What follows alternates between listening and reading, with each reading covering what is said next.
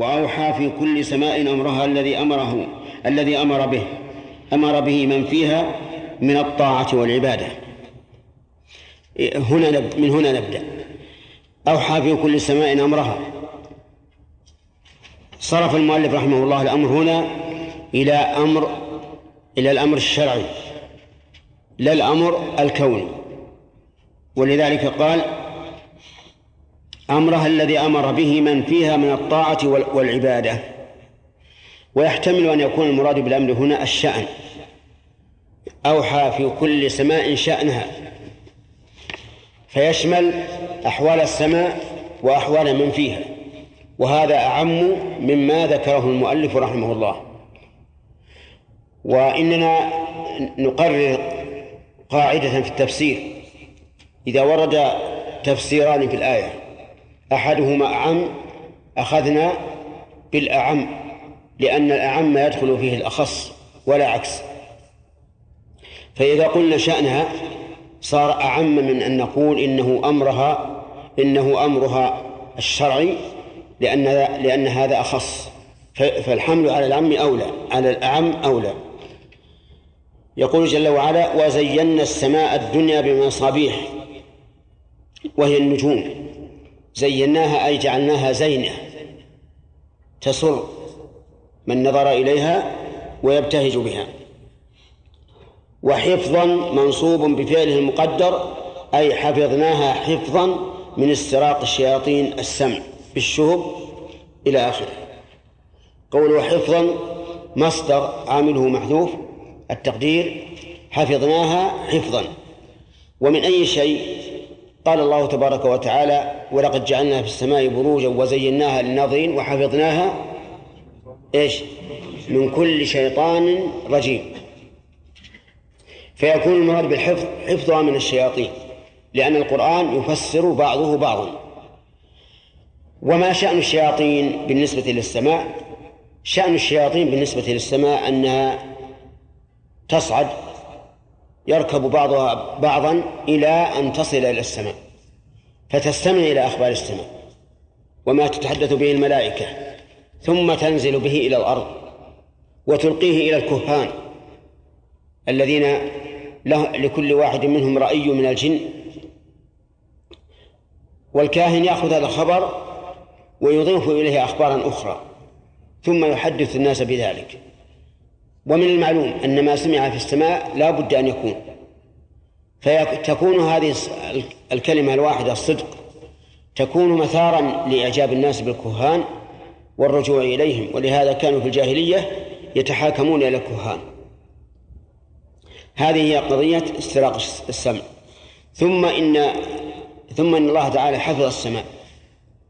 وقت بعثة النبي صلى الله عليه وعلى آله وسلم وصارت الشياطين إذا حاولت الاستماع أرسل الله تعالى عليها شهابا يحرقها وتهلك.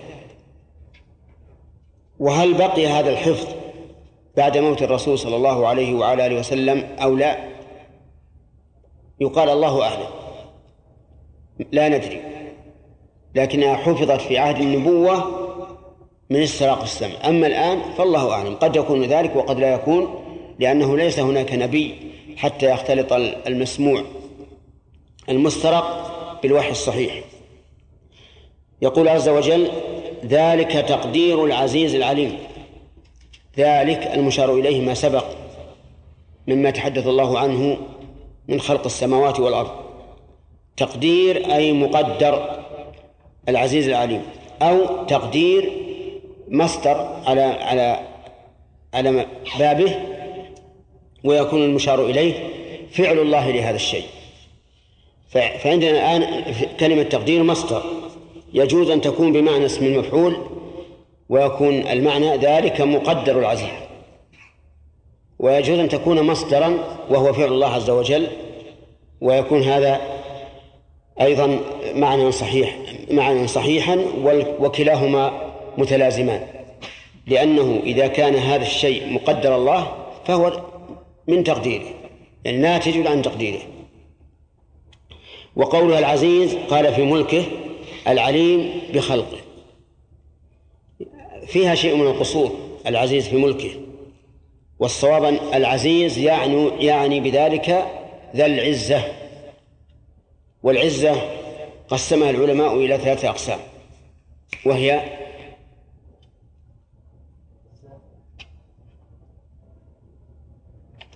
العزة ثلاثة أقسام.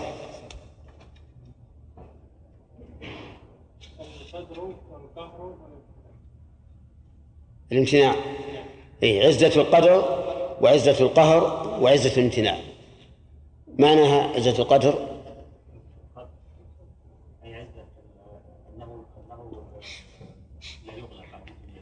خطأ خطأ. نعم. نعم. أي أنه ذو قدر عظيم وشرف عظيم لا يشارك فيه أحد. عزة القهر. نعم. القاهر الذي يغلب ولا يغلب. طيب عزة الامتناع لا يناله سوء يمتنع أن يناله سوء نعم. يمتنع أن يناله سوء أو نقص. أما قولها العليم فهي صفة مشبهة ويجوز أن تكون من باب المبالغة. لأن فعيل يصح أن تكون صفة مشبهة ويصح أن تكون صيغة مبالغة. ومعناه ذو العلم. وعلم الله تعالى واسع. عالم بما كان وما يكون لو كان كيف يكون. وقد سبق لنا الكلام عليه مرارا لا حاجة إلى إعادته فإن فإن عرضوا نبدأ الآن في فوائد الآيات. من من أين؟ طيب. من فوائد الآيات الكريمة في قوله تعالى إن الذين آمنوا وعملوا الصالحات لهم أجر غير غير ممنون. من فوائد هذه الآية تحقيق أن القرآن مثاني تثنى فيه المعاني المتقابلة. إذا ذكرت إذا ذكر ثواب المجرمين ذكر ثواب المتقين. وإذا ذكر ذكرت الجنة ذكرت النار وهلم جرا من أجل أن يكون الإنسان سائرا إلى ربه بين الخوف والرجاء. وهكذا ينبغي الإنسان في سيره إلى ربه أن يكون خائفا راجيا لقوله تعالى إنهم كانوا يسارعون في الخيرات ويدعوننا رغبا ورهبا. فما سبب الخوف؟ سبب الخوف ذنوب الإنسان. إذا نظر إلى ذنوبه وتقصيره خاف. كما قال تعالى والذين يؤتون ما آتوا وقلوبهم وجلة أي يخافون أن لا يقبل منهم. والرجاء إذا نظر إلى عفو الله وفضله وأنه جل وعلا حليم رجع وقوي رجاؤه. فيكون خائفا بين الفعل بين فيكون دائرا بين الخوف والرجاء. وقال بعض أهل العلم في الطاعة يغلب جانب الرجاء وفي المعصية يغلب جانب الخوف. وهذا له نظر قوي. لأن الإنسان إذا فعل الطاعة فينبغي أن يحسن الظن بالله وأن الله سيقبل منه فيقوى رجاؤه. أما إذا هم بالمعصية فينبغي أن يغلب إيه؟ جانب الخوف حتى لا يقع في المعصية. ومن فوائد هذه الآية الكريمة أن الإيمان وحده لا يكفي حتى يقترن بعمل. لكن إذا أطلق الإيمان شمل العمل.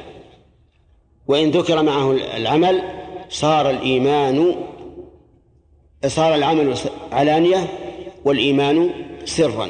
مثل إن الذين آمنوا وعملوا الصالحات. هنا جمع بين الإيمان والعمل فيكون الإيمان في القلب والعمل في الجوارح. ومن فوائد هذه الآية الكريمة دوام نعيم المؤمنين العاملين الصالحات. بقوله لهم أجر غير ممنون أي لا يقطع كما قال تعالى ولهم رزقهم فيها بكرة وعشيا. ومن فوائد الآية الكريمة أن أجر الآخرة خير من أجر الدنيا وثوابها.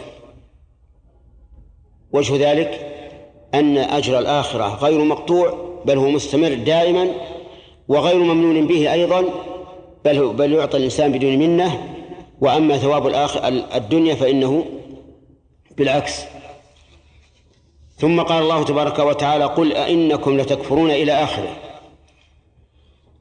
في هذا دليل على وجوب إعلان المؤمن ما عليه الكفار من الكفر بالله لقوله قل أئنكم لتكفرون. ويتفرع على هذه الفائدة أنه لا تجوز مداهنة الكفار. وإن كانت المداراة تجوز لكن المداهنة لا تجوز. والفرق بينهما أن المداهنة سكوت الإنسان عن معصية العاصي كأنه يقول لك معصيتك ولي طاعتي فأنت تعمل وأنا أعمل. هذه مداهنة مصانعة لا تجوز. قال الله تعالى ودوا لو تدهنوا فيدهنون لكن لا يجوز للمؤمن أن يداهن. أما المداراة فمعناه أن ينقل الإنسان مما هو عليه من المعصية شيئا فشيئا. وهو غير راض بها بل هو كاره ولا ولا يرى أنه يجوز إقرارها بخلاف المداهن. المداهنة في الحقيقة أشبه ما لها في وقتنا الحاضر ما يسمونه بالمجاملة أو بالعلمنة. العلمنة الآن العلمانيين. يقول خل كل إنسان وشأنه. الدولة دولة والدين دين. الدولة لابد أن تتحد والدين لكل دينه. لا تنكر على الكافر ولا على الفاسق. خل كل إنسان يعمل ما شاء. فالمهم أن هذه الآية صريحة في أنه يجب أن ننكر على الكافرين كفر كفرهم وأن لا نداهنهم. ومن فوائد هذه الآية الكريمة أنه ينبغي تأكيد ما يمكن أن ينفع أو يشك فيه. وجهه أنه أكد ذلك بقوله أئنكم لتكفرون. وإلا فيكفي أن يقول قل لقد كفرتم أو قل كفرتم. لكن لما كان هذا أمرا يشك فيه ويقال هؤلاء لم يكفروا بالله بل آمنوا به لأنهم يؤمنون بأن الله موجود وبأن الله خالق السماوات والأرض لكن إذا لم يتبعوا شرعه فهم كافرون به ولو أقروا بوجوده. ومن فوائد الآية الكريمة بيان قدرة الله عز وجل وبيان حكمته في خلق السماوات والأرض حيث خلق هذه الأجرام العظيمة الكبيرة الواسعة في خلال ستة أيام. أما الحكمة فوجهه أن الله. أن الله جل وعلا كان قادرا على أن يخلقها. ليش؟ بلحظة واحدة. كن فيكون. لكنه جل وعلا ربط الأسباب والمسببات وجعلها تتفاعل شيئا فشيئا حتى تنتهي. هذا من وجه ومن وجه آخر أنه أخر ذلك ليعلم عباده التأني في الأمور. ومن فوائد الآية الكريمة أن خلق الأرض قبل خلق السماء. لأنه لما ذكر خلق الأرض في أربعة أيام قال ثم استوى إلى السماء. وهذا كقوله تعالى في سورة في سورة البقرة هو الذي خلق لكم ما في الأرض جميعا ثم استوى إلى السماء فسواهن سبع سماوات وهو بكل شيء عليم. ولكن هذا يعارضه ظاهر قوله تعالى أأنتم أشد خلقا أم السماء؟ بناها. رفع سمكها فسواها. وأغطش ليلها وأخرج ضحاها والأرض بعد ذلك دحاها. فهنا ذكر أن الأرض دحيت بعد خلق السماء. فهل المراد بالدحو شيء سوى الخلق؟ أو إن البعدية هنا بعدية ذكر؟ يعني كما يقولون هذا ترتيب ذكري وليس ترتيب وليس ترتيبا زمنيا. في هذا وجهان. الوجه الأول أن الدحو ليس الخلق بل هو شيء آخر. فسره الله بقوله أخرج منها ماءها ومرعاها. هذا الدحو. وإخراج الماء والمرعى شيء زائد على الخلق والتكوين.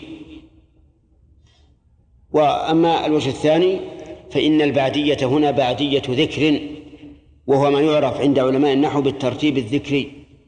ومنه قول الشاعر إن من ساد ثم ساد أبوه ثم ساد من بعد ذلك جده. فتجد الآن الترتيب على خلاف الترتيب الزمني لكن هذا يسمى ترتيبا إيش؟ ذكريا. يحتمل وجهين ولكن الوجه الأول أولى. أن يقال إن الدحو ليس الخلق. الخلق والتكوين شيء آخر شيء والدحو شيء آخر. والدليل أن الله تعالى قال في الدحو مفسرا إياه قال أخرج منها ماءها ومرعاها. أفهمتم الآن؟ إذن لا معارضة بين الآيتين.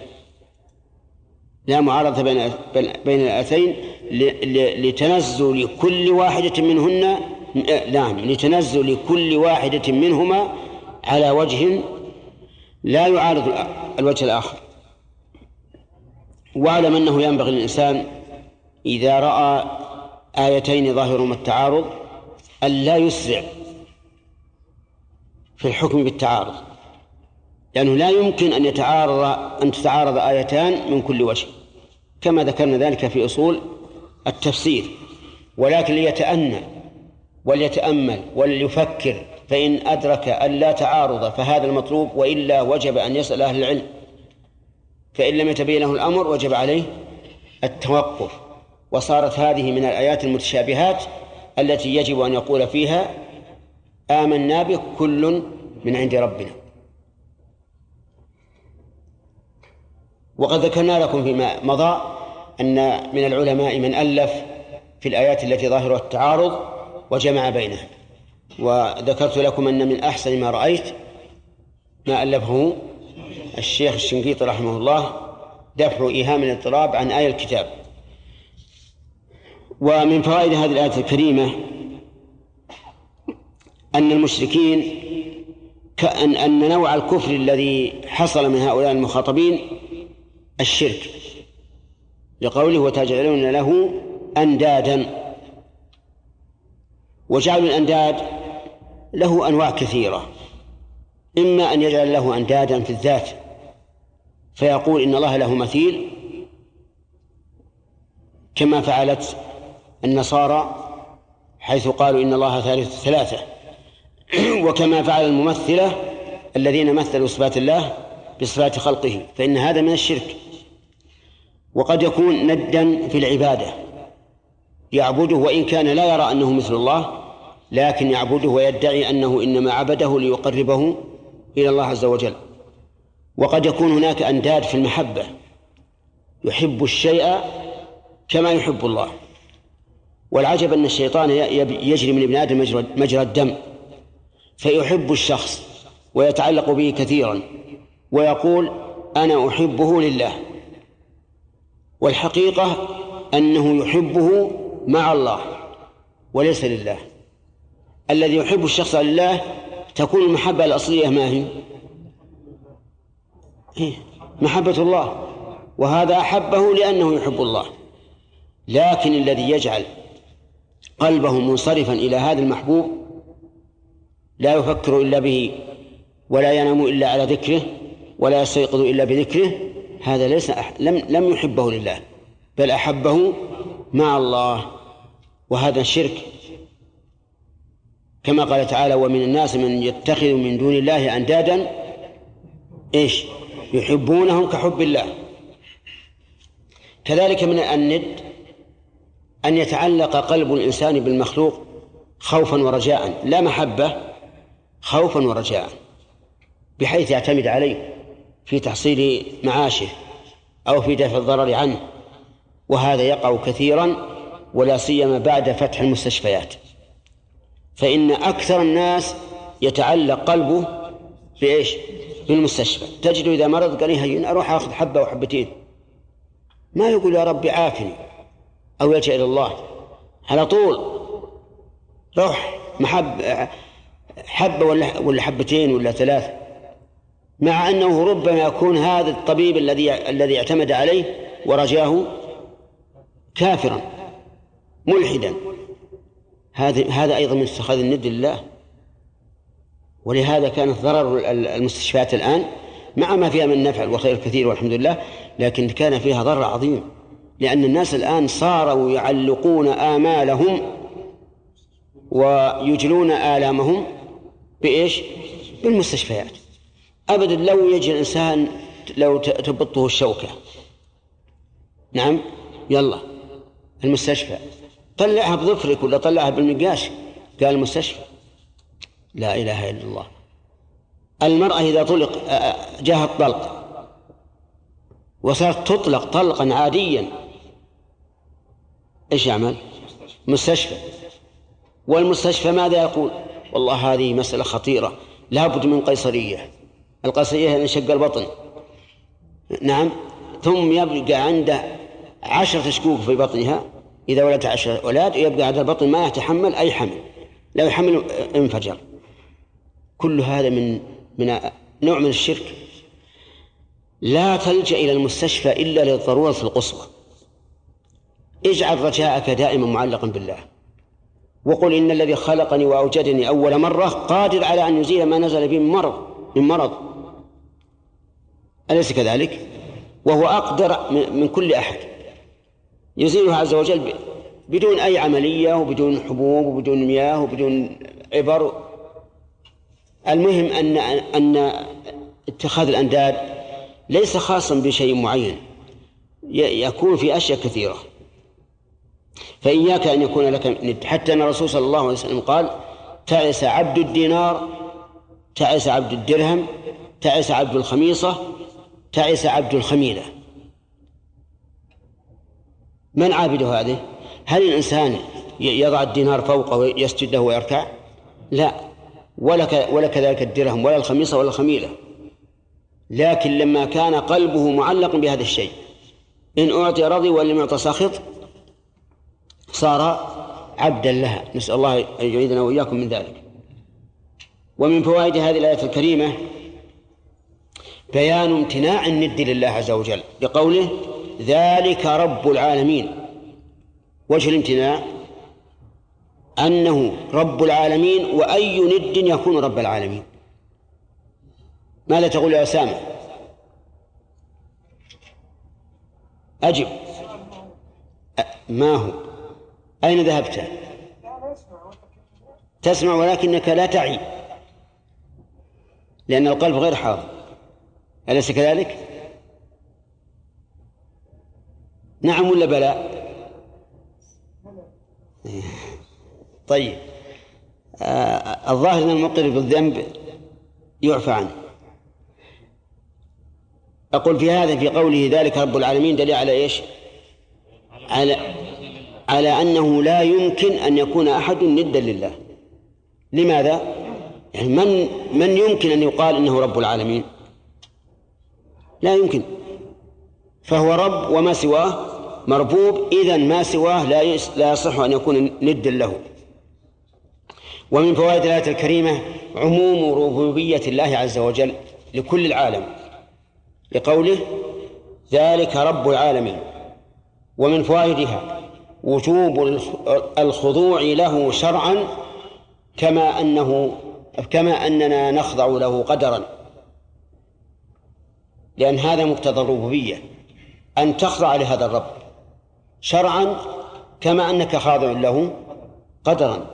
كل خاضع لله قدرا ولله يسجد. من في السماوات والأرض طوعا وكرها. هذا السجود إيش؟ القدري. فيجب أن تخضع له شرعا. وأن تتذلل له. تكون أن تكون أمامه ذليلا كما كنت أمامه ذليلا في قدره. ومن فوائد الآية الكريمة منة الله سبحانه وتعالى على عباده حيث جعل في الأرض رواسي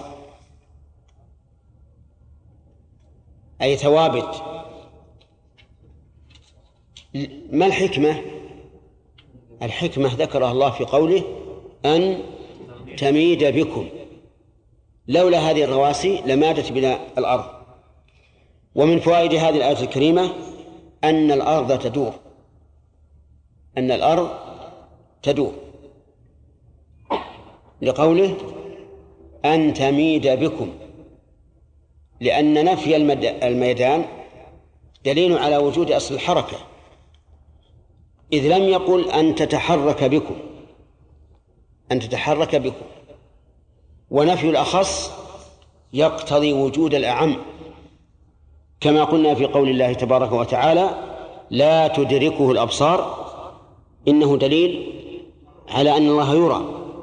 لكن لا يدرك. إذ لو كان لا يرى لوجب أن أن يقول لا تراه الأبصار. فلما نفى الأخص صار دليلا على وجود الأعم. طيب. هكذا قرره بعضهم. وقال إن في الآية دليلا على أن الأرض تدور لأن الله ألقى هذه الرواسي لتكون دورتها متزنة. لا تتخلخل فتضطرب بالناس.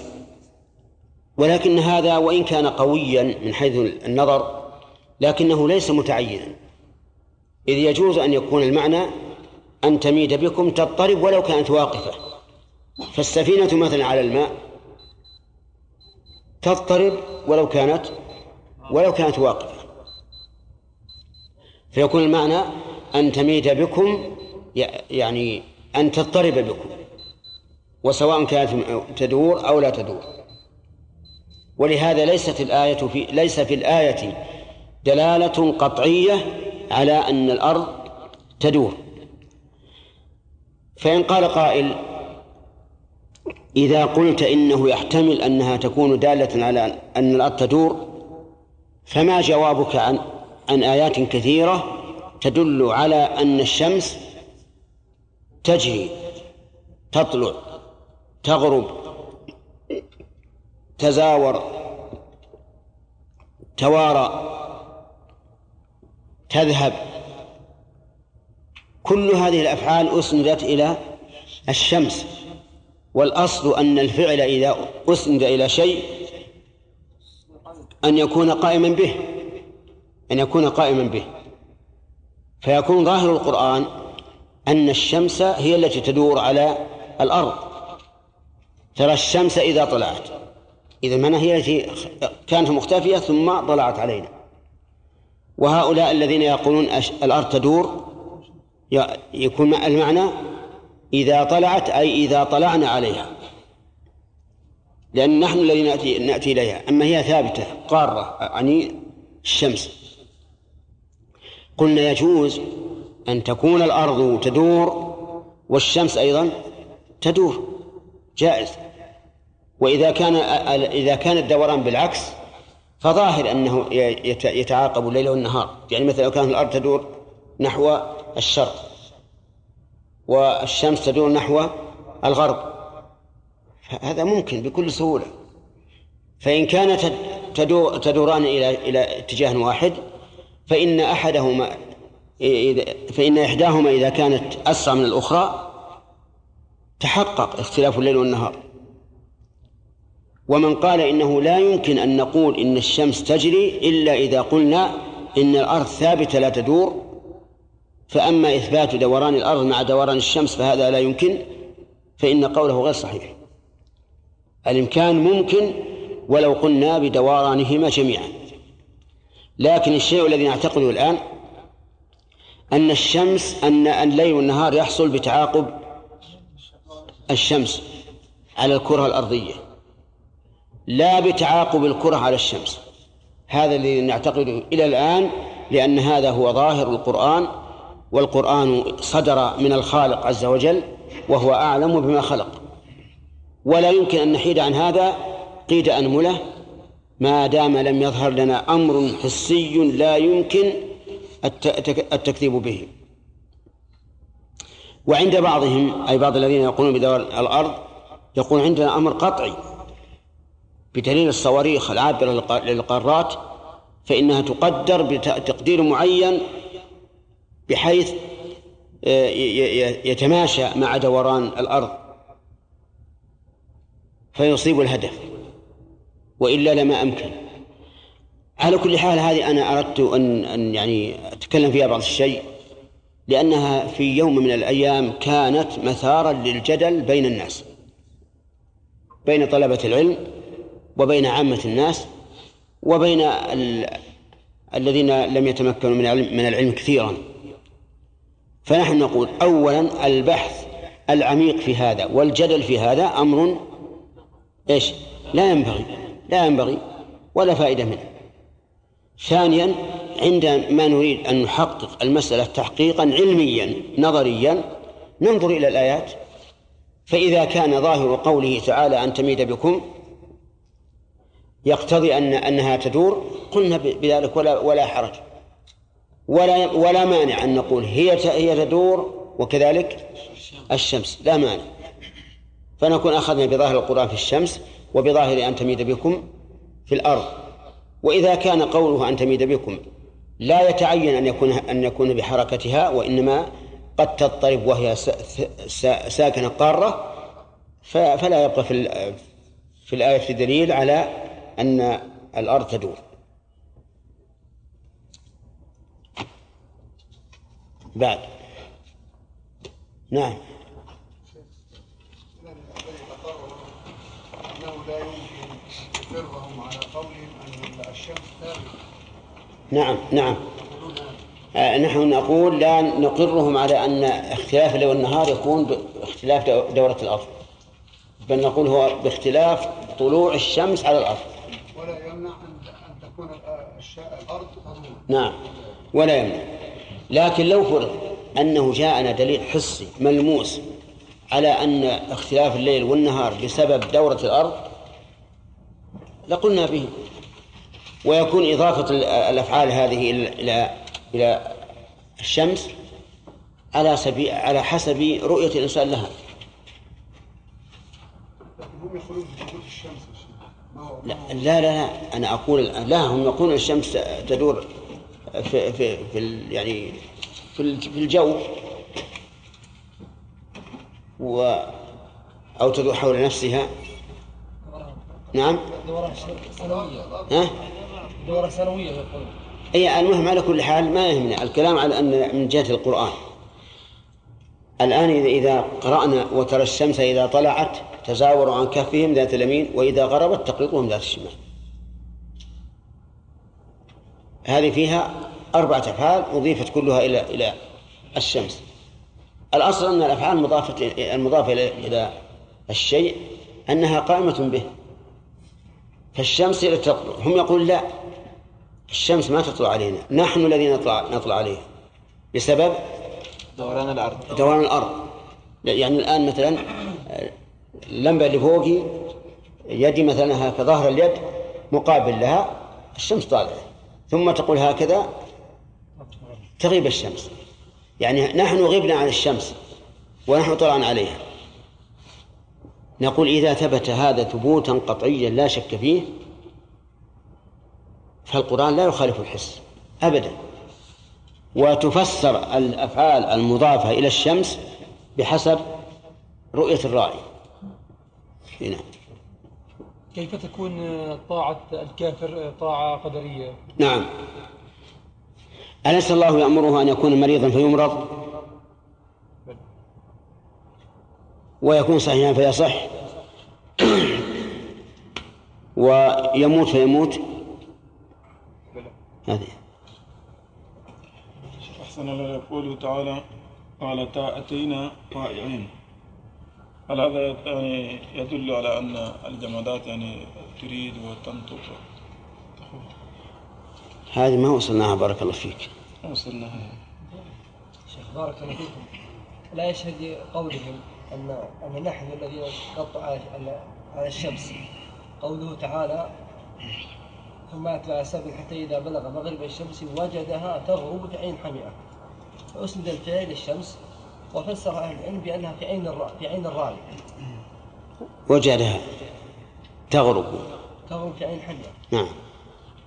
نعم وجدها تغرب. تغرب الفعل أسند إلى الشمس. نعم. هذا وقالوا وقال أهل العلم أنه في عين الراعي ولا تغرب هي. إنما تغرب بأن تختفي تختفي عنه. اي نعم. إيه طيب.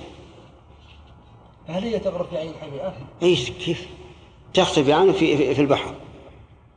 لكن ما في وسط البحر؟ طبعا. ولهذا قال وجدها تغرب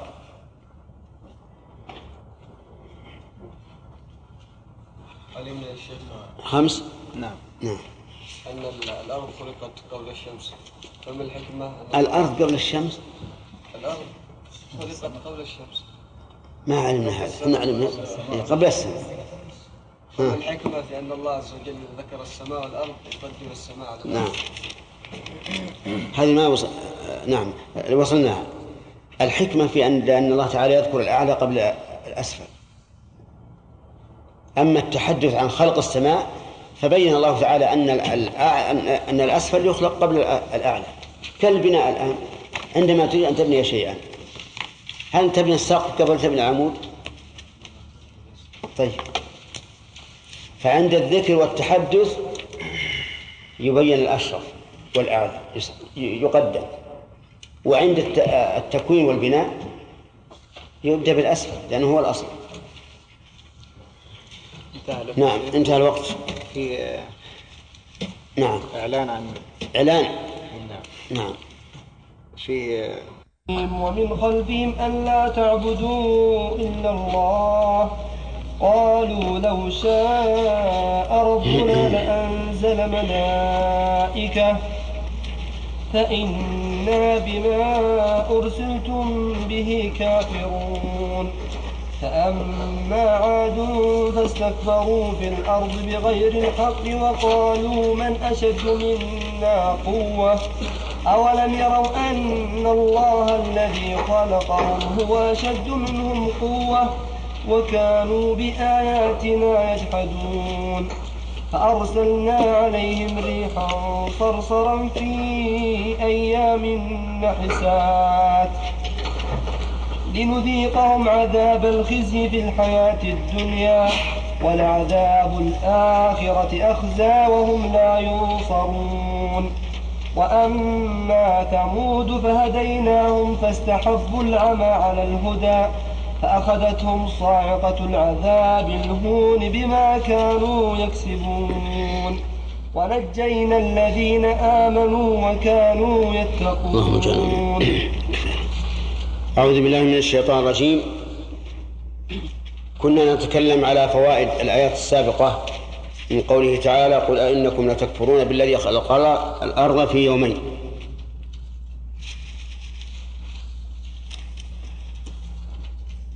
وأخذنا عدة فوائد منها كم؟ ها؟ ثلاثة؟ 13 إلى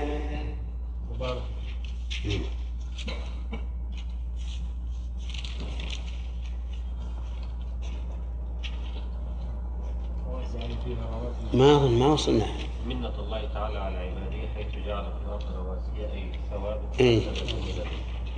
إيه نعم. هذا نعم ومن فوائد هذه الآيات أن الله تعالى جعل الرواسي من فوق الأرض بما في ذلك من من المنافع ودفع المضار ال- الذي أشرنا إليه في أثناء التفسير. ومن فوائد هذه الآية هذه الآية الكريمة أن الله تعالى بارك في الأرض ووجه البركة ظاهر فقد حملت الأحياء والأموات وحملت من الدواب ما لا يعلم أجناسه فضلا عن أنواعه فضلا عن أفراده إلا الله عز وجل.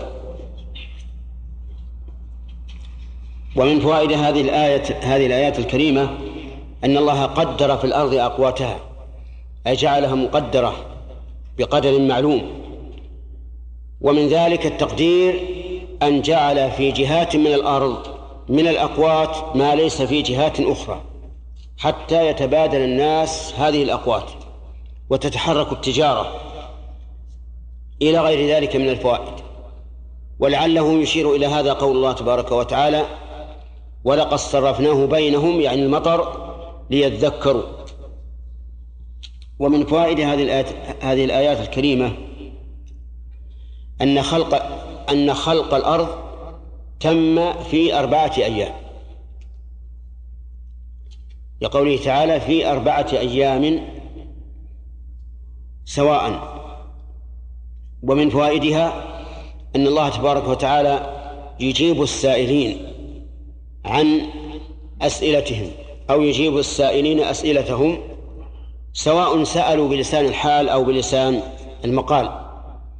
فالإنسان المتشوف إلى علم المسألة دون أن ينطق بلسانه يقال إنه سائل بلسان الحال. والإنسان الذي يتكلم باللسان سائل بلسان المقال.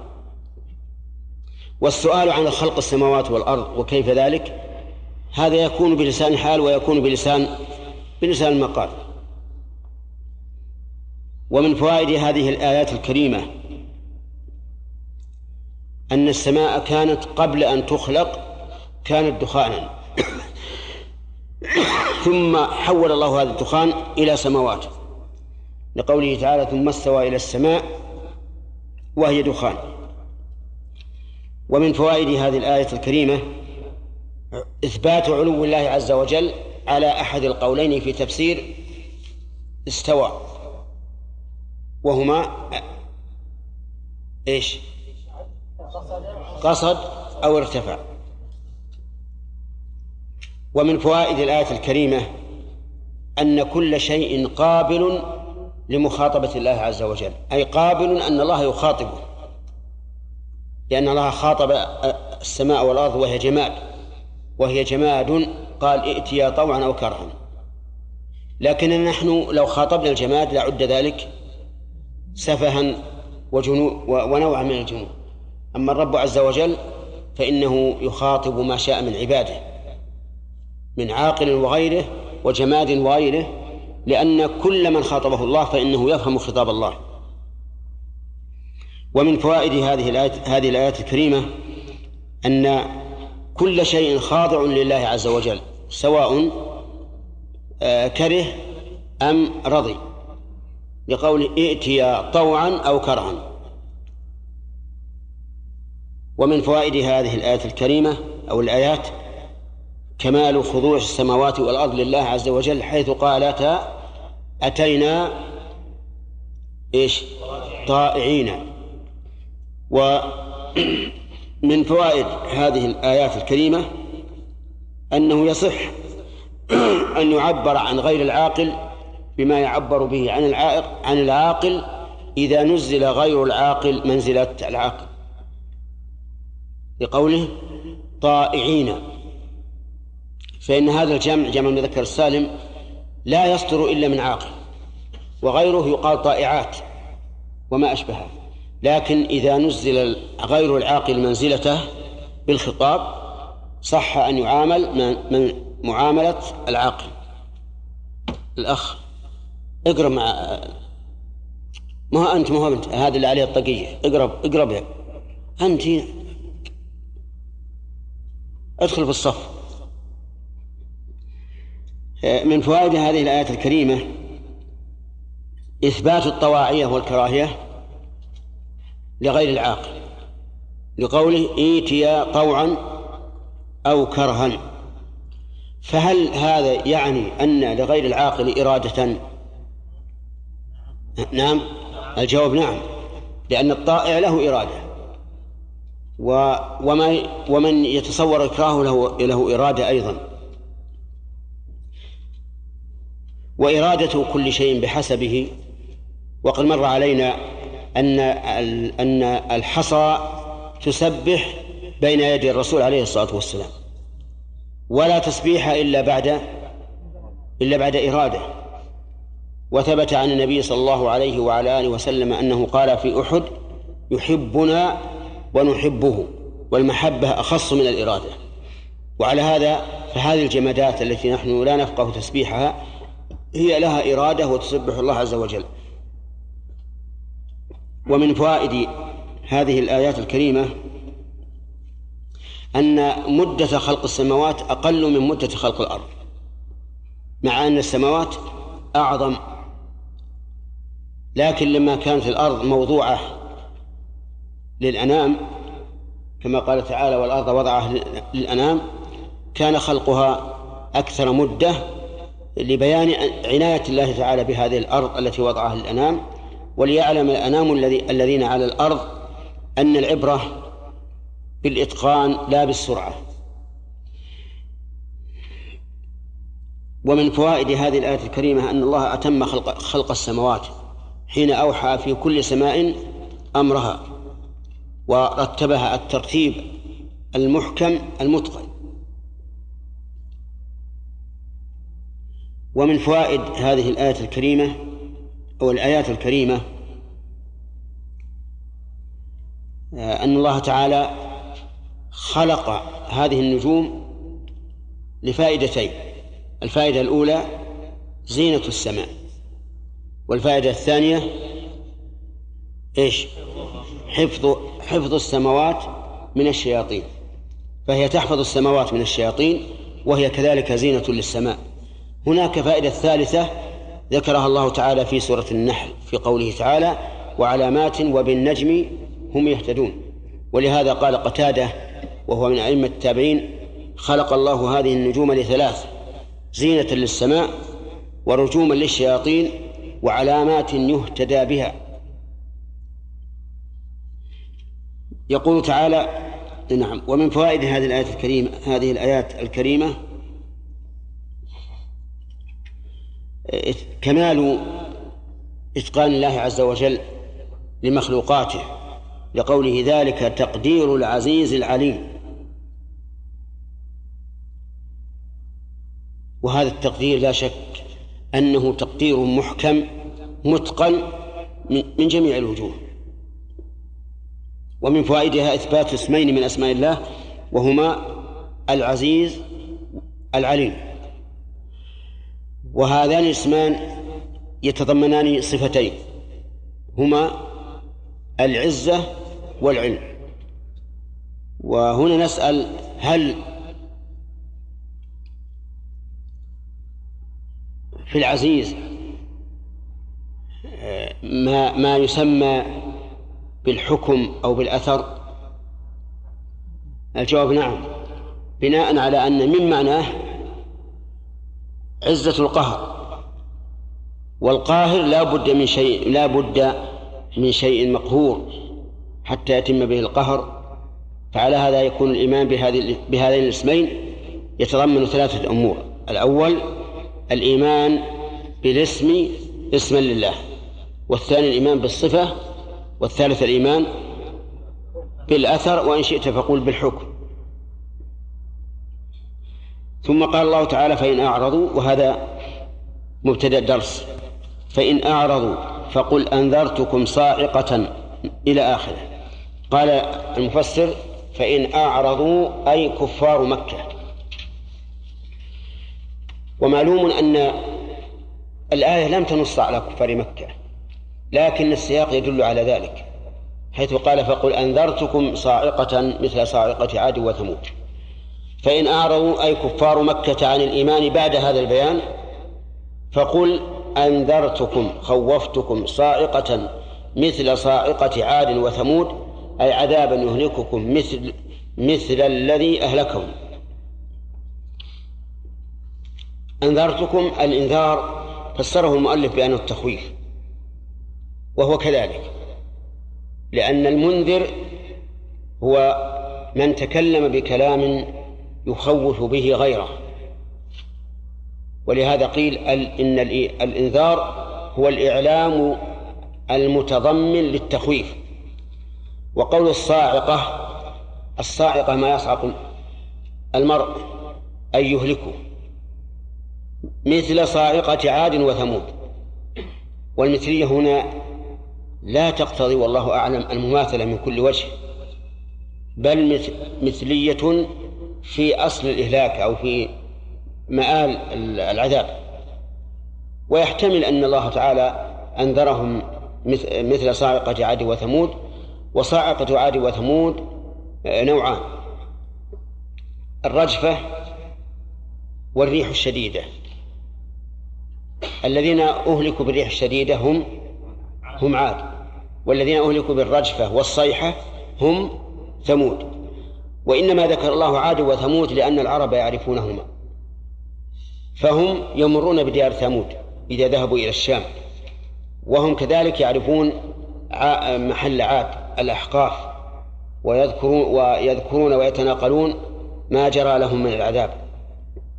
وإلا فهناك أناس أيضا أهلكهم الله عز وجل لكن لما كان هؤلاء القوم أعني عاد وثمود هم الذين تعرفهم العرب أي كفار مكة نص عليهم مثل صاعقة عاد وثمود. عاد هم قوم هود وثمود هم قوم صالح. أهلكت عاد بالريح. والحكمة من ذلك أن يريهم الله عز وجل ضعفهم. وكانوا قد افتخروا بقوتهم. فقالوا من أشد منا قوة؟ فقال الله تعالى أولم يروا أن الله الذي خلقهم هو أشد منهم قوة. وأما ثمود فأهلكهم الله عز وجل بالرجفة برجفة وصيحة. صيح بهم ورجفت بهم الأرض. فهلكوا. إذ جاءتهم الرسل من بين أيديهم ومن خلفهم إلى آخره. إذ هذه ظرف للتعليل. يعني عن تعليل الصاعقة التي أهلكته. سبب ذلك أن الرسل جاءتهم من بين أيديهم ومن خلفهم. قال المفسر أي مقبلين عليهم ومدبرين عنهم فكفروا كما سيأتي والإهلاك في زمنه فقط. نعم. إذ جاءتهم الرسل من بين أيديهم ومن خلفهم. قول من بين أيديهم ومن خلفهم يقول المؤلف أي مقبلين عن عليهم ومدبرين عنهم. يعني تارة يقبلون فيدعون وتارة يدبرون فيهددون إذا لم يؤمنوا ويحتمل أن يكون المراد من بين أيديهم ومن خلفهم أي أتوهم بالآيات الماضية والآيات المستقبلة. فلم يقصروا في بيان الحق بل جاءوا ببيان الحق من كل وجه. وقوله فكفروا هذا هو المقصود من الإنذار.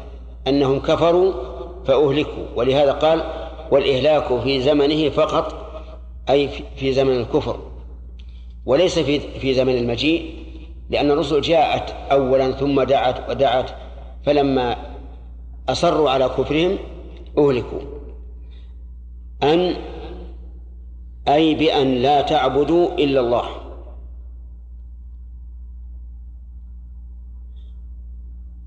أفادنا المؤلف رحمه الله أن أن هنا مصدرية.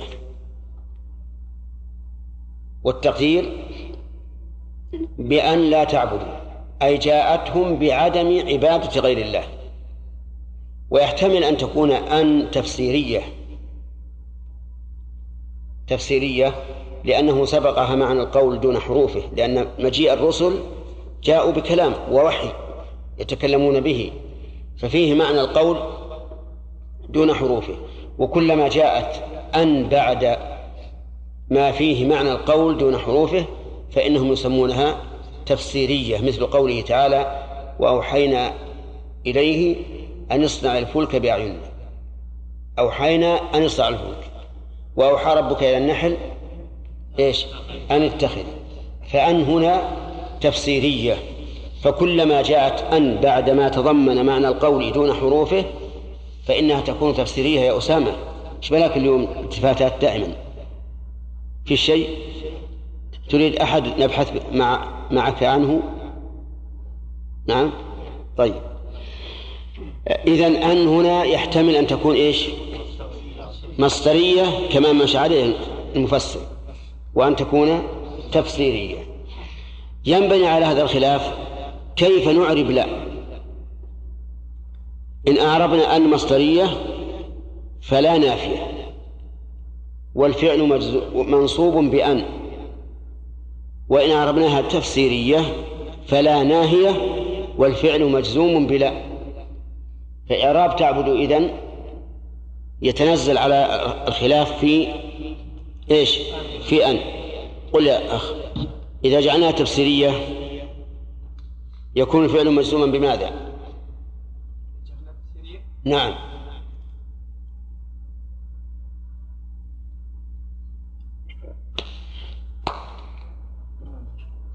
كيف تعرب آه نعم.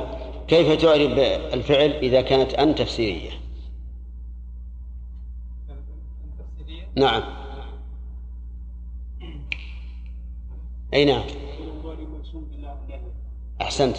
فعل مضارع مجزوم بلا الناهية وإذا وإذا عربنا أن مصدرية. زكي. ها؟ منصوبة بأن منصوبة بأن تمام. وتكون على هذا لا نافية بالفاء وعلى الأول تكون ناهية. ألا تعبدوا إلا الله. قالوا إلى آخره. لا تعبدوا إلا الله هو معنى قول لا إله إلا الله. لأن لا إله بمعنى لا معبود. لا معبود حق إلا الله. وهؤلاء يقول لا تعبدوا إلا الله فهي بمعنى لا إله إلا الله. وهي بمعنى قوله تعالى وما أرسلنا من قبلك من رسول إلا نوحي إليه أنه لا إله إلا أنا فاعبدون. ومتى حقق الإنسان هذه الكلمة؟ لا إله إلا الله فلا بد أن يقوم بطاعة الله. لا بد. ما دمت تش تشهد بأنه لا إله إلا الله فلا بد أن تتخذ الوسائل التي توصلك إلى هذا الإله الذي شهدت أنه لا إله سواه. قالوا الفاعل من؟ قوم عاد وثمود. قالوا لو شاء ربنا لأنزل علينا ملائكة. في ها؟ كيف؟ عندنا لأنزل علينا ملائكة وعلينا تفسير. هنا لأنزل علينا ملائكة فإنا بما أرسلتم به كافرون. به على على زعمكم. بما أرسلتم به على زعمكم كافرون. هذا الجواب. جواب في غاية السقوط. لو شاء ربنا أن نهتدي وأن لا نعبد إلا الله لأنزل ملائكة وعلى هذا التقدير الذي قلت لكم يكون مفعول شاء محذوفا. أي لو شاء ربنا أن لا نعبد إلا إلا إلا هو أو إلا إياه لأنزل ملائكة انتبه. فلو شرطية وشاء فعل الشرط. وجواب الشرط لأنزل ملائكة ومفعول شاء محذوف. التقدير لو شاء أن لا نعبد إلا إياه لأنزل ملائكة هذا هذا هذه الحجة حجة باطلة. لأن المرسل إليهم هل هم ملائكة أو بشر؟ عجيب. بشر ما في إشكال. فكيف ينزل الله ملائكة على بشر؟ ثم إن الله قال في في جواب هذا ولو أنزلنا ملكا لجعلناه رجلا. يعني بصورة رجل. لا يمكن أن ننزل ملكا بصورة الملك على بشر. لو فرض أن الله أنزل ملكا لجعله بصورة البشر. وحينئذ تعود الشبهة. ولا لبسنا عليهم ما يلبسون. أرأيتم لو لو لو أرسل الله إلى بني آدم جبريل وله ستمائة جناح قد سد الأفق. يتطابق هذا مع الناس؟ أبدا. بل يهربون منه. ولا ولا يقفون أمامه. فإذا كان كذلك بطلت هذه الحجة. لأننا نقول لهؤلاء ولمن قال مثل قولهم لو أرسل لو أنزل الله ملكا لجعله رجلا. وحينئذ تعود الشبهة. طيب إذن الحجة باطلة لأنزل ملائكة. ف وقوله لو شاء ربنا لأنزل علينا ملائكة فإنا بما أرسلتم به كافرون. ألف هنا للتفريع. أي فبناء على أنه لم ينزل ملائكة إنا بما أرسلتم به كافرون.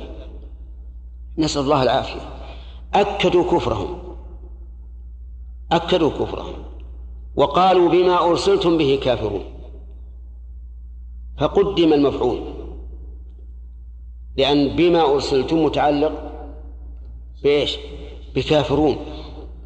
فلماذا قدم عليه؟ لوجهين. الوجه الأول مراعاة فواصل الآيات. مراعاة فواصل الآيات. لو قال فإنا كافرون بما أرسلتم به لم تتناسب الفواصل. ولما قال بما أرسلتم به كافرون تناسبت الفواصل. ومراعاة المناسبة أمر ثابت. أرأيتم موسى وهارون أيهما أفضل؟ ومن الذي يقدم في القرآن؟ موسى يا ناس وين أنتم؟ إلا في آية واحدة من أجل التناسب. في سورة طه ذكر الله عن السحرة أنهم قالوا آمنا برب العالمين رب موسى نعم قالوا آمنا برب هارون وموسى. قالوا آمنا برب هارون وموسى مع أنهم كانوا قالوا إيش؟ قالوا آمنا برب موسى وهارون هذا قول السحرة.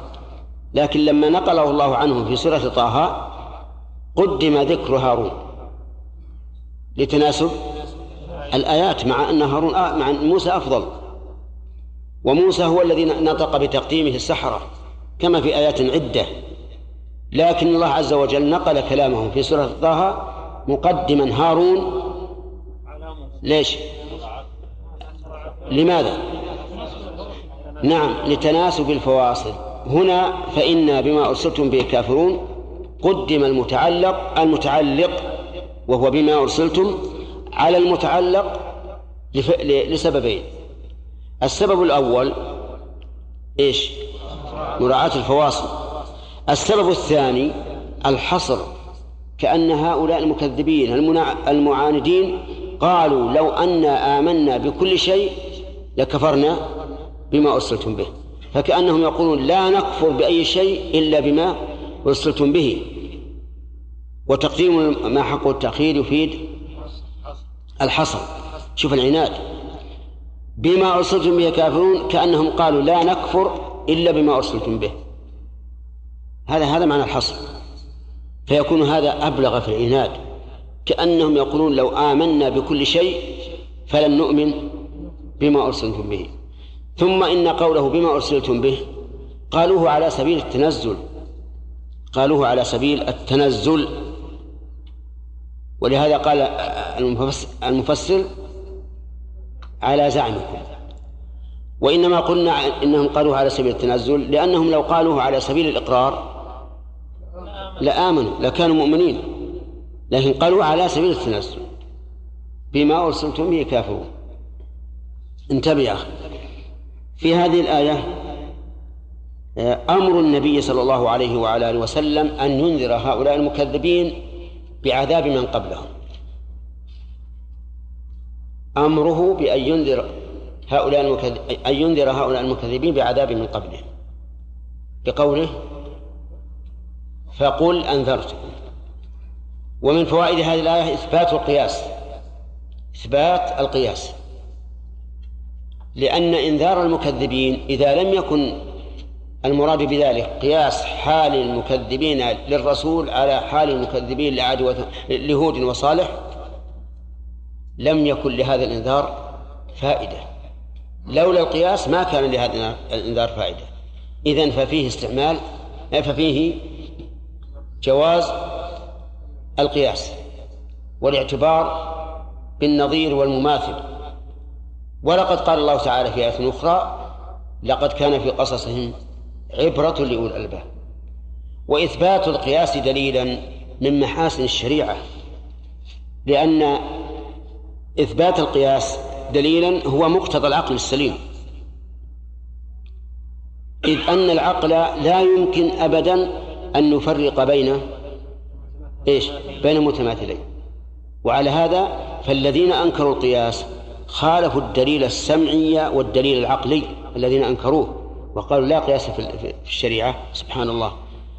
القرآن كله يشير إلى هذا كل الأمثال المضروبة في القرآن كلها دليل على القياس لا شك.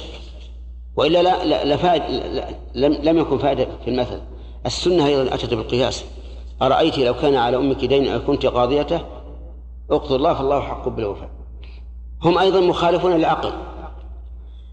لأنه لولا ثبوت القياس لكانت الشريعة ناقصة. نعم لكانت الشريعة ناقصة. حيث لم تجمع بين المتماثلين. طيب إذن في الآية اللي معنا إثبات القياس. ومن فوائد هذه الآية الكريمة أن الرسل أتوا قومهم من كل جانب مقبلين ومدبرين. يرين يرو يروهم يرونهم الآيات الماضية والآيات المستقبلة ولكن لا فائدة. ومن فوائد هذه الآية الكريمة أن الرسل صلوات الله وسلامه عليهم أتوا بتحقيق التوحيد. لقوله أنت نعم. أنا ما أدري أنا نفسي تقول لي إن هذا الرجل يهوجس له عندك. يعني نفكر. كتاب كتاب الله القرآن موجود في كل كم في الرف من المصحف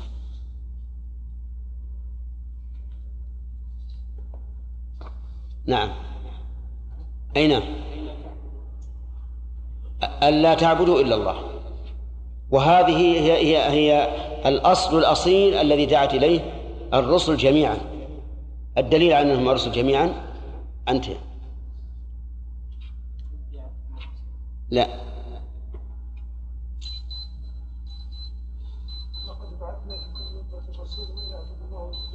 نعم.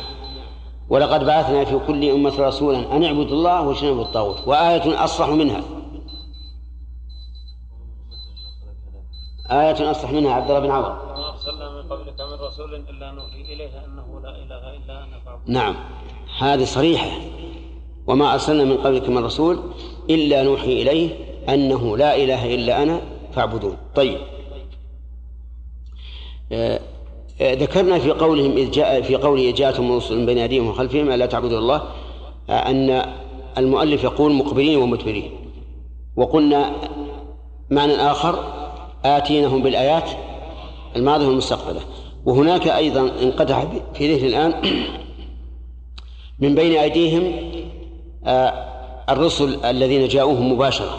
يعني ثمود جاءهم صالح وعاد جاءهم هود. ومن خلفهم الرسل السابقة. ولهذا قال إذ جاءتهم الرسل من بين أيديهم ومن خلفهم. ومعلوم أن الذين أرسل أن الذي أرسل إلى هود آه، الذي أرسل إلى عاد هود وإلى ثمود صالح وهما اثنان والرسل جمع. فيقتضي أن يكون المعنى إذ جاءتهم الرسل السابقين واللاحقين. ولعل هذا أقرب ال- الاحتمالات الثلاثة. نعم. ومن فوائد هذه الآية الكريمة أن أهل الباطل يشبهون بما ليس له حقيقة. وذلك حين ردوا دعوة الرسل بما لا يصح أن يكون ردا. فما هو الذي ردوا به يا أخ؟ لا ما هو ما هو الذي ردوا به؟ وش شبهتهم؟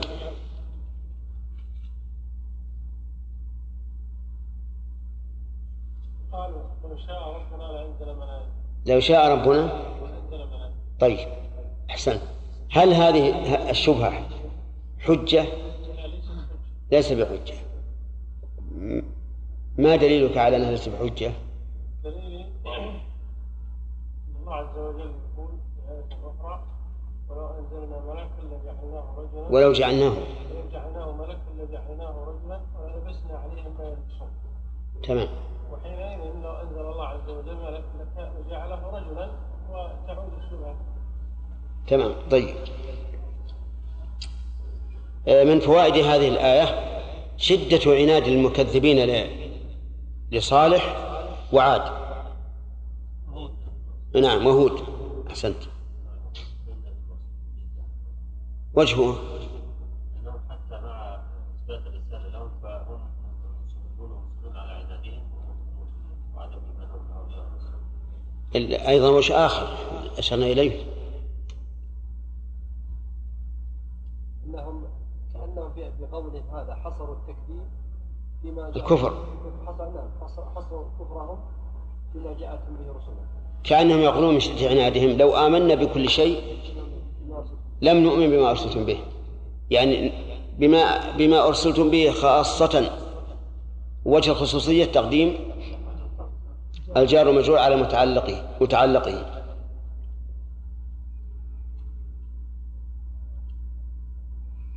طيب ومن فوائد هذه الآية الكريمة؟ أن المكذبين للرسل يؤمنون بالملائكة وهم كفار. يؤمنون بالملائكة وهم كفار. بقوله لأنزل ملائكة. طيب ومن فوائدها أيضا أن المقر بالربوبية لا يعتبر مؤمنا حتى يقر بالألوهية. لقولهم لو شاء ربنا لأنزل ملائكة. وهكذا الكفار الذين بعث فيهم الرسول عليه الصلاة والسلام كانوا مقرين بالربوبية. ولئن سألتهم من خلق السماوات والأرض ليقولن خلقهن العزيز العليم. ولئن سألتهم من خلقهم ليقول ليقولن الله. ولكن الإيمان بالربوبية لا يكفي في كون الإنسان مسلما. لا بد من الإيمان بإيش؟ بالألوهية إضافة إلى الإيمان بالربوبية. أيهما المستلزم للآخر؟ وأيهما المتضمن للآخر؟ المستلزم للآخر؟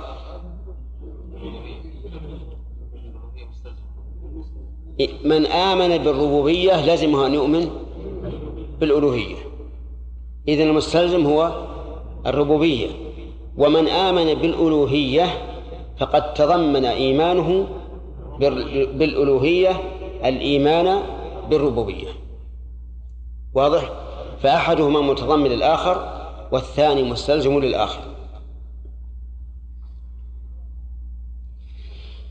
ومن ومن أيضا من مظاهر من مظاهر العناد لهؤلاء أنهم أكدوا كفرهم بإن فإنا بما أرسلتم به كافرون. فصار تأكيدهم لكفرهم وعنادهم من عدة أوجه. أولا التأكيد بإن وثانيا الحصر وذلك بتقديم ما حقه التأخير أي بتقديم الجار والمجرور على متعلقه. والثالث أنهم أتوا به بالجملة الاسمية الدالة على الثبوت والاستمرار. بخلاف الفعلية فهي دالة على الحدوث. وعدم وعدم الاستمرار. وهنا أتوا بالجملة الاسمية الدالة على الثبوت والاستمرار. أظن انتهى الوقت. والله أعلم. نعم يا زكي.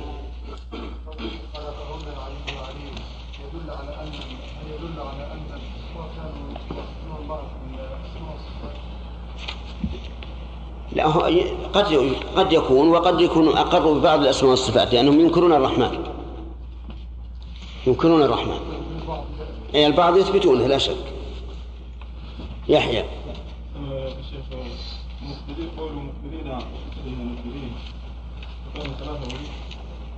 لا احتمالات نعم. الأول ما قاله المؤلف. والثاني إقبال الإقبال بالآيات والإدبار بها. الآيات السابقة والآيات اللاحقة. والثالث الرسل السابقون واللاحقون. نعم. قوله تعالى وهي دخان هل كان الدخان قبل السماء خلق السماوات والأرض قديما؟ لا. قديما ماء ثم آه، تكون من هذا الماء البخار حين خلق الله الأرض. آه، عاد وثمود يعني. ليست الناحية الإعرابية يعني. ها؟ ناحية الإعراب يعني فأولا أنذرتكم صاعقة مثل صاعقة عاد وثمود. نعم. وهو آه، ثمود معطوف على؟ أي شيء على عاد. وعاد مجرور يعني. وثمود مجرور. لا مو مجرور منصوب. ما هو مجرور؟ مجرور بعد بشيء مؤكد إنه مجرور. لا إذن مو مجرور. واللي عند غيرك وإلى ثمود أخاهم صالحا. إلى ثمود.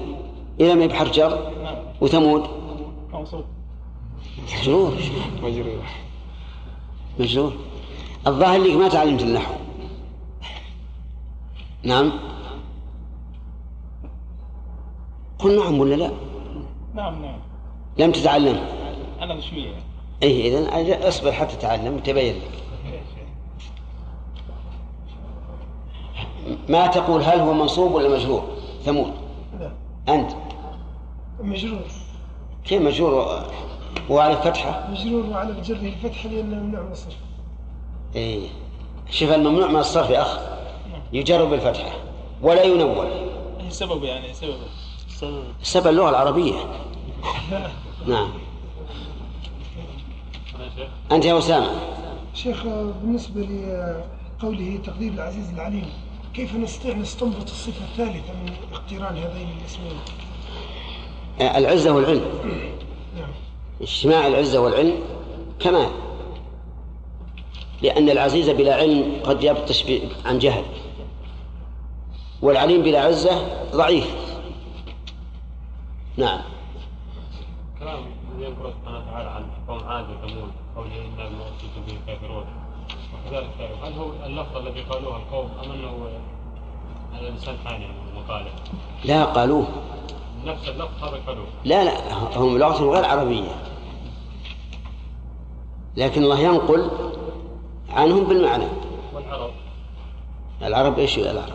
يعني قول كفار قريش وقول لا. هذه الحكاية عن عاد وثمود. لكن قريش كذبوا الرسول معروف. نعم. نقل هذه الشبهة عنهم. يعني كما يقال نقلها يكفي بإبطالها مثلا أو الرد في آية أخرى قل كما يقال تصور هذا القول كاف. في رده وإبطاله. نعم. أي نعم. يعني حتى كفار قريش قالوا هكذا في سورة الأنعام وقالوا لو أنزل عليه ملك ولو أنزلنا ملكا لقضي الأمر ثم لا ينظرون ولو جعلناه ملكا لجعلناه رجلا ولبسنا عليه ما يلبسون ولقد استهزأ برسل من قبل. انتهى.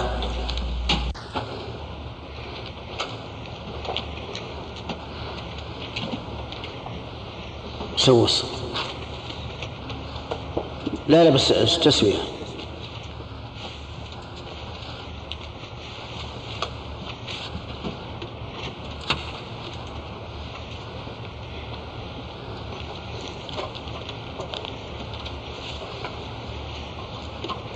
بسم الله. أعوذ بالله من الشيطان الرجيم. فأما عاد فاستكبروا في الأرض بغير الحق وقالوا من أشد منا قوة. أولم يروا أن الله الذي خلقهم هو أشد منهم قوة وكانوا بآياتنا يجحدون. فأرسلنا عليهم ريحا صرصرا في أيام نحسات لنذيقهم عذاب الخزي في الحياة الدنيا ولعذاب الآخرة أخزى وهم لا ينصرون. أعوذ بالله من الشيطان الرجيم. قال الله تبارك وتعالى لما ذكر أمر النبي عليه الصلاة والسلام أن ينذر قريشا بصاعقة مثل صاعقة عاد وثمود. بين ماذا كان من عاد وماذا, وماذا كان من ثمود. فقال جل وعلا فأما عاد فاستكبروا في الأرض بغير الحق. أما هذه شرط أداة شرط وتفصيل. أما كونها أداة شرط فلأن لها شرط وجزاء. فأما عاد فاستكبروا وأما كونها أداة تفصيل فلأنها تأتي كذلك في التفصيل. فأما من أعطى واتقى وصدق بالحسنى وأما من بخل واستغنى وكذب بالحسنى. فهي إذن حرف شرط وإيش؟ وتفصيل. فأما عاد فاستكبروا. فاستكبروا في الأرض بغير الحق. استكبروا أي أصابهم الكبر. وإنما أتت السين والتاء للمبالغة. وين كتابك ها؟ وإنما أتت السين والتاء للمبالغة. أي تكبروا تكبرا عظيما. وقوله بغير الحق هذه ليست صفة مقيدة ولكنها صفة كاشفة. لأن كل استكبار في الأرض فإنه بغير الحق. فالاستكبار لا لا ينقسم لا ينقسم إلى قسمين بل هو قسم واحد فكل استكبار فإنه بغير حق. ويسمى مثل هذا القيد صفة كاشفة أي تكشف ما سبق وتبين حقيقته. إذن فما حقيقة الاستكبار؟ أنه بغير حق. والحق ضد الباطل. والباطل إما أن يكون في الخبر وإما أن يكون في الطلب. فأما الباطل في الكذب في الخبر فأن يكون كذبا. وأما الباطل في الحكم فأن يكون جورا. وقوله تعالى وأن ما يدعون من دونه هو الباطل يشمل الأمرين. يشمل دعواهم أن هذه آلهة وهذه دعوة كاذبة. ويشمل عملهم لهذه الآلهة وهو جور وظلم. إذ حيث يعدلون المخلوق بالخالق. وقالوا يعني من جملة ما, استكبروا به قالوا لما خوفوا بالعذاب من أشد منا قوة. أي لا أحد. ومن هنا؟ استفهام بمعنى النفي والإنكار. وقد كررنا مرارا أن الاستفهام إذا كان بمعنى الإنكار والنفي صار أبلغ من النفي المجرد لأنه يتضمن التحدي. من أشد منا قوة؟ ومن كما تعلمون اسم استفهام وأشد خبر مبتدأ لأن من مبتدأ وأشد خبر مبتدأ وقوة تمييز لأشد ومن القواعد أو من الضوابط الغالبة أنه إذا أتى الاسم منصوبا بعد اسم التفضيل كان تمييزا من أشد منا قوة؟ أي لا أحد. ثم ذكر المؤلف نموذجا من قوتهم قال كان واحدهم يقلع الصخرة العظيمة من الجبل يجعلها حيث يشاء. وهذا المثال قد يكون حقا وقد يكون إسرائيليا لأن المعروف أن عادا كانوا إيش؟ إيش؟ النحت إذا إذا ثبت ممكن يحملون الجبل. أين موقعهم؟ واذكر أخا عاد إذ أنذر قومه بالأحقاف. والمعروف أن الأحقاف كلها جبال رملية. لكن على كل حال سواء صح هذا المثال أم لم يصح فإنهم كانوا بلا شك أقوياء أشدة. فقالوا من أشد منا قوة؟ قال الله تبارك وتعالى رادا عليهم أولم يروا أن يعلموا أن الله الذي خلقهم هو أشد منهم قوة. وهذا تقرير لكون الله تعالى أشد منهم قوة. أولم يروا أن الله الذي خلقهم ولم يقل أن الله أشد بل قال خلقهم ليبين ضعفهم وأنهم مخلوقون وأن الخالق سوف يكون أقوى منهم. فالذي خلقهم أشد منهم قوة لأن لأنه هو الذي أعطاهم القوة ومعطي الكمال أولى به. وهذا هو الحكمة من كونه تعالى قال أن الله الذي خلقهم ولم يقل أولم يعلموا أن الله الذي خلق السماوات والأرض أو أن أن الله هو أشد منهم قوة ليبين ضعفهم وأنهم مخلوقون ضعفاء.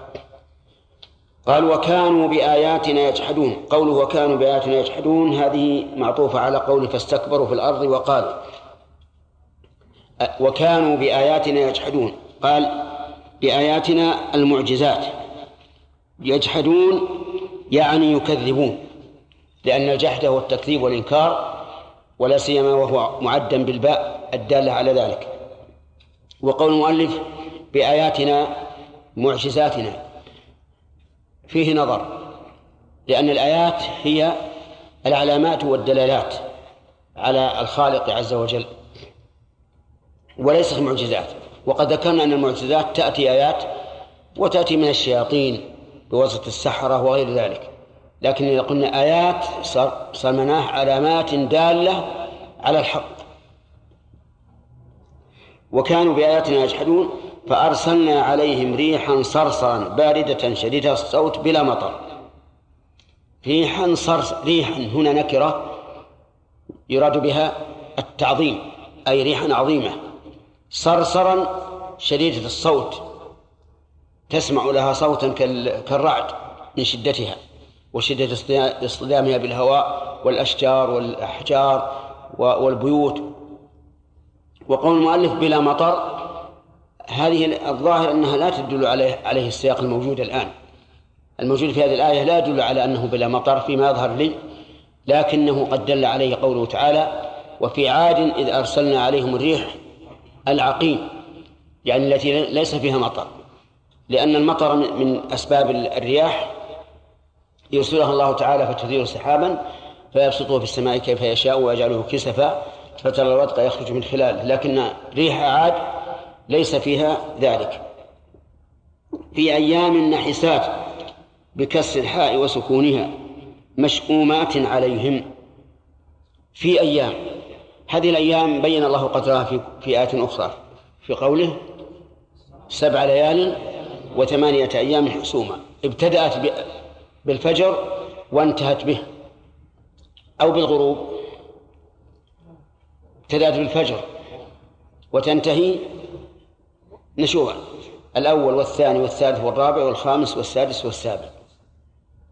سبع ليال وثمانية أيام ثمانية أيام تنتهي بالغروب وسبع ليال لأن الليلة الأولى حذفت. يقول عز وجل في أيام. لنذيقهم عذاب الخزي الذل في الحياة الدنيا. اللام للعاقبة ويحتمل أن تكون للتعليل. وكلاهما صحيح. فإن الله تعالى أرسل عليهم الريح العقيم لهذا الغرض. أو أرسل عليهم الريح العقيم حتى كانت عاقبتهم أن ذاقوا عذاب الخزي في الحياة الدنيا؟ يعني هذه الحياة التي نحياها وسميت دنيا لوجهين.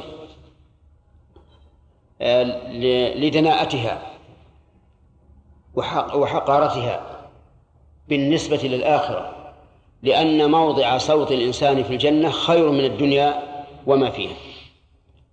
ولأنها أيضا دنيا منقصة. منقصة لا تكاد يمر بك الشهر إلا وقد وجدت تنغيصا بل أقل من ذلك. كما قال الشاعر فيوم علينا ويوم لنا ويوم نساء ويوم نسر. الوجه الثاني لدنوها لأنها سابقة للآخرة فهي أدنى إلى إلى إلى إلى المخلوقات من من الآخرة. إذن يا أسامة لماذا سميت الدنيا؟ إما لجماعتها أو يعني حقارتها ولأن الآخرة أفضل منها بكثير. أو إما لأنها آه، والدناءة كذلك من أنها كثيرة من الناقصات ليست كالآخرة. أو أن لدنوها وقربها. طيب. كما قال تعالى قطوفها دانية أي قريبة. وقول أسامة إما لكذا وإما لكذا خطأ. والصواب لكذا وكذا. لأنها جامعة بين الأمرين.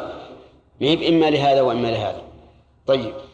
قال تعالى ولعذاب الآخرة أخزى أشد وهم لا ينصرون بمنعه عنهم اللام في قوله ولعذاب الآخرة يسمونها لام الابتداء. وهي للتوكيد. ولذلك إذا جاءت إن أين تذهب اللام؟ ها؟ تزحلق تؤخر عن مكانها وتكون في المتأخر من اسم إن أو خبرها. وإنما زحلقناها لئلا يجتمع في أول الكلام مؤكدان متواليان. ولهذا نقول اللام في قول والعذاب هي لام الابتداء وتفيد التوكيد. ويدل لهذا أنها مع إن تزحلق. حتى تبعد عنها ولعذاب الآخرة أخزى يعني أشد خزيا والعياذ بالله لأن عذاب الآخرة عذاب الدنيا لا يسمع به من سبق أليس كذلك؟ ولا يراه من لحق أليس كذلك؟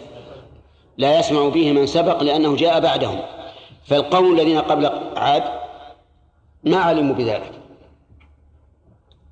والقوم الذين بعدهم ما رأوه سمعوا به ولم يروه. لكن في الآخرة سماع ورؤية والعياذ بالله. الذي يعذب في الآخرة سماع ورؤية يسمعه كل أحد السابق واللاحق. ولهذا قال أخزى ثم هو أيضا أشد. كما قال تعالى في آية أخرى والعذاب الآخرة أشد وأبقى أشد وأعظم. كما تعرفون من عذاب النار أعاذنا الله وإياكم منه. وهم لا ينصرون. هذه استئنافية. يعني أنهم في الآخرة لا أحد ينصرهم. في الدنيا ربما ينصر الإنسان من العذاب. بدفعه أو رفعه. بدفعه قبل وقوعه أو رفعه بعد وقوعه. لكن في الآخرة لا لا ناصر. في هذه الآيات فوائد. منها بيان عظم استكبار هؤلاء المكذبين لنبيهم أعني عادا يقول استكبروا في الأرض بغير الحق وقالوا من أشد منا قوة. ومنها بيان طغيان الإنسان وأن الإنسان لا حد لا حد لطغيانه. لأن لأن وصوله إلى هذه الدرجة من أشد منا قوة؟ يدل على الطغيان العظيم والكبرياء. ومنها حكمة الله عز وجل بأخذهم بالعذاب حيث أخذوا بما هو ألطف الأشياء وهو الريح. الريح اللطيفة التي يكون بها انعاش البدن وتقويته ونشاطه هي التي أهلك بها عاد لأنهم قالوا من؟ أشد منا قوة. وانظر إلى فرعون حين قال أليس لي ملك مصر وهذه الأنهار تجري من تحتي؟ أفلا تبصرون أم أنا خير من هذا الذي هو مهين ولا يكاد يبين؟ بماذا أغرق بماذا أعذب بالماء الذي كان بالأمس يفتخر به؟ ومن فوائد هذه الآية الكريمة بلاغة القرآن في في الإقناع وإقامة الحجة لقوله أولم يروا أن الله الذي خلقهم هو أشد منهم قوة. وجه ذلك أنه قال الذي خلقه. ومن فوائد الآية الآية الكريمة جواز عقد المفاضلة بين الخالق والمخلوق لقوله أشد منهم قوة مع أنه سبحانه وتعالى أشد من كل أحد. لكن المقام مقام محاجة ومقام المحاجة لا بأس أن يذكر فيها المفاضلة بين المفضل والمفضل عليه. ونظير هذا بل أبلغ منه. قول الله تعالى آه الله خير أما يشركون. أفيدوني هل في